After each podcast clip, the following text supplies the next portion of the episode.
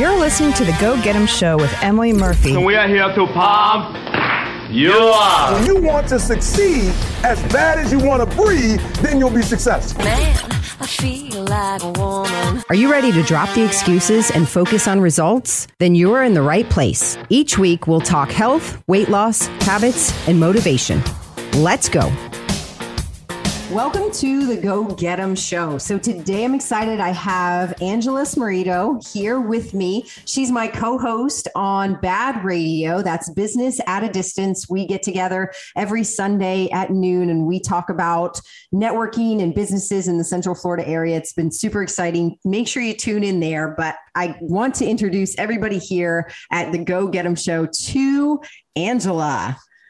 Thanks, Emily. Super excited to be here. Yeah, I'm great to have you. And today we're going to talk about something very personal, but I love that you have made it your message and you've even started a Facebook group. It's called Past the Buzz. We're talking today about Angela's sobriety journey and the things that she has gone through and her experience in this whole thing and how she is helping other women by telling her story. So I really wanted her to come on here today. Angela, let me um, just ask you where this all started for you. Uh, well, my drinking career was actually pretty fun, to be honest with you. Um, a lot of people that choose sobriety have some trauma in their past that's triggered them, or they come from an abusive background. See, mine's not so much. My background was just fun and drinking, and so that was just kind of like a way of life. Alcoholism is a hereditary trait, so it is something that can be passed down. And my mom is an alcoholic. She's been sober for about 30 years, and so I knew that I, I always knew that I had that gene. and drinking was never a problem until I would say like about my mid 40s. That's And when when you say started- problem, like was it looking back, was it a problem or you just didn't see it as a problem yet? Like, Well, when it when it first started, I didn't see it as a problem because what was happening is is that we would drink five nights a week, and then I would get up for work and I would be hungover. And you know how that that old saying, "the hair of the dog," Yeah. and what that really means is that you drink on top of your hangover, and what it does is it cures those hangover symptoms to where your head is clear, you kind of feel a little giggly again, and then you can go on about your day. you feel So- better enough to get up and get going, right? And so you didn't, when you say it wasn't a problem, right? It wasn't a problem because you were figuring out ways to keep your life going. Yeah, I mean, I like I said in my mid 40s, there was very many days that I woke up and I woke up to a glass of wine or I woke Wow. up to a shot of vodka. And then it progressed to a point to where I had to have that. Yeah. I would wake up and I would have a, a severe anxiety, and I, I give my feelings names. I give everything my journey names. So what I call that is my is the uglies. Mm-hmm. So when you're an alcoholic and when you're trying to sober up, when you when you first wake up in the morning, you have a crash of what I call the uglies, and it's anxiety. And what that is is you wake up and your body's freaking out because it needs alcohol. So your stomach tightens up, your hands shake, your face is swollen, and your mind is being attacked and your stomach's being attacked because it needs that fix. So your hands are super shaky. So you can actually overcome that with a drink. So I, in my bathroom here, I had a little stash where I keep my shoes. I had a stash of those little mini vodkas that I could do a hit in the morning while I was getting ready for work so that I could get ready for work in the morning.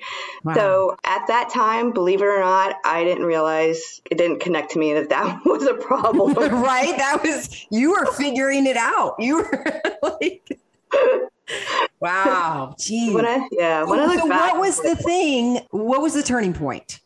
I think that there was one day um, where I just got super hammered at work and I had like a little panic attack. I was sitting in my car in the Altamonte Mall and I had, like I said, I had a panic attack because I could not sober up. And so I called my sister and then I called Tom, my husband, and Tom came and got me.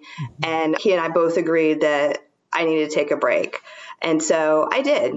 And I did for 30 days. And that was my goal. It was mm-hmm. don't drink for 30 days. And I made it.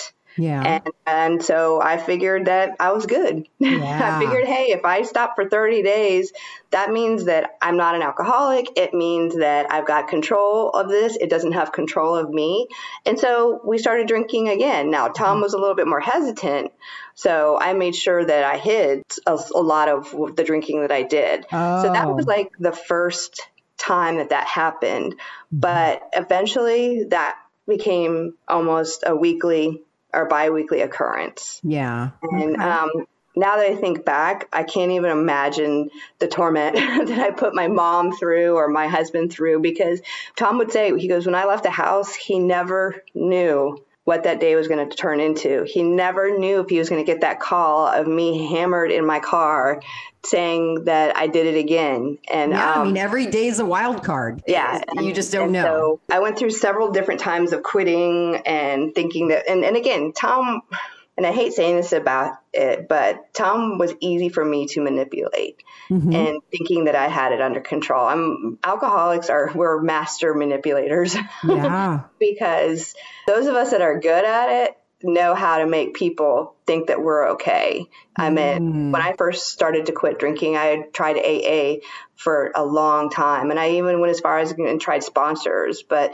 the truth is, is that I could outsmart my sponsor. Yeah. I, if I didn't want to talk to my sponsor because I had been drinking that day, I would just brush my teeth real good, put some Visine, you know, clean myself up enough to where I didn't look like I was under the influence, and then I would just ask them a question about themselves.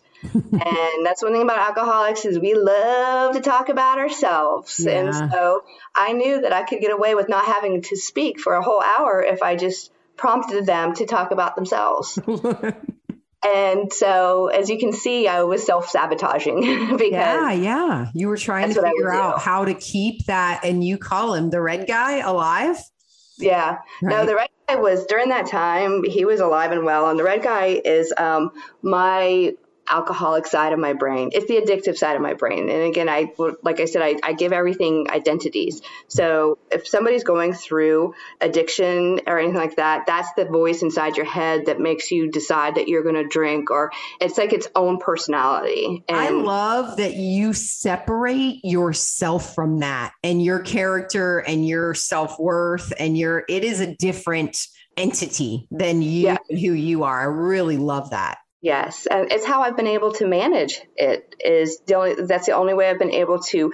I put things in categories and I give them names, and then I deal with them on a specific level. And that is with the red guy. He's in, and I know when he's talking to me, and I probably sound like a complete nutcase when I say this, but this is how it works for me. Is when he's talking to me. At first, I don't realize it, and then I all of a sudden I'm like, oh, that's not. You know what I mean? That's the red guy. That's not me. Right. You can identify it. It's not, you know, shame of your own thoughts and just a cloudiness of your own character. It's, you know, this is something that I'm going to deal with. And I love it. It's brilliant. I really want to ask you for people that are listening and who we're actually going to have Angela on the show in a couple weeks. We're going to do a full interview. It'll be, you know, a lot more time where she can share and open up about more of her story. But for people that are in Past the Buzz now, who are either just coming in or they've been watching and listening and, and looking for answers for a little bit, what is the one thing that you can tell them? Where should they start? What's important right now? uh, the most important thing for them to know is that it's okay to ask for help because mm-hmm. this is a very complex situation that they're in.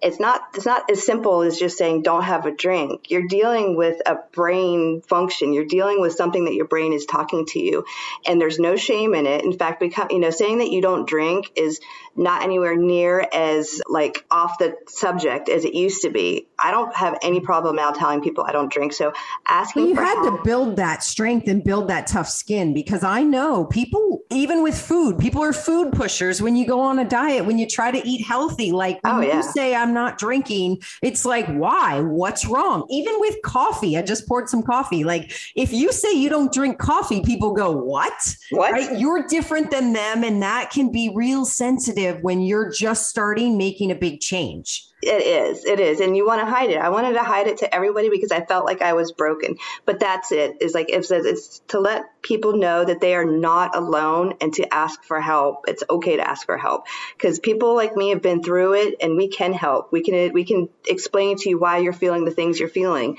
and there's no shame in it. So yeah. Um, that's my goal is to tell that to as many people as I can. Yeah, and just leaning into the people that have done it before you that have figured it out and and we're not saying like nobody's perfect and like you treat yourself I'm sure because this is a a big uh, message in sobriety is you treat it like it's still happening, right? You still protect yourself, protect your Absolutely. energy, and and that's so nobody just makes it and they're there, and so No. everybody's still along on their own journey, and when you can lean into that and see and build your belief that it's possible, you can go after it, right? Absolutely. Being sober is a, a wonderful way of life and anybody can do it. It's not impossible. Even if it feels impossible, it's not.